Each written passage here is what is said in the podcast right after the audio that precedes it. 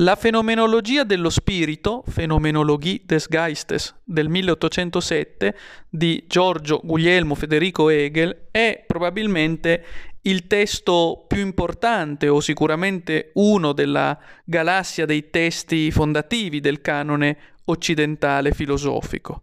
La fenomenologia dello spirito di Hegel racconta le avventure dell'autocoscienza umana che perviene dopo un travagliato percorso in cui si passa per l'immane potenza del negativo, perviene, dicevo, a se stessa, alla piena autoconsapevolezza, alla trasparente coscienza di sé e della propria libertà.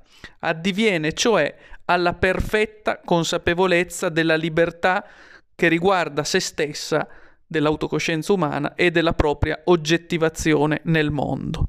Ebbene, una delle figure più importanti della fenomenologia delle, dello spirito, una delle Gestaltungen, come Hegel le appella, delle figure più importanti della fenomenologia dello spirito, riguarda la figura della dialettica servo e signore, figura che diverrà decisiva con il pensiero di Carlo Marx, che in parte sarà una nota a piedi pagina rispetto a questa figura dello Hegel.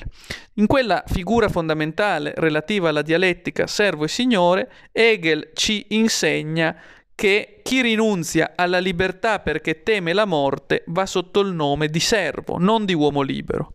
L'uomo libero è invece colui per il quale nulla vale più della libertà e tutto può essere sacrificato in nome della libertà.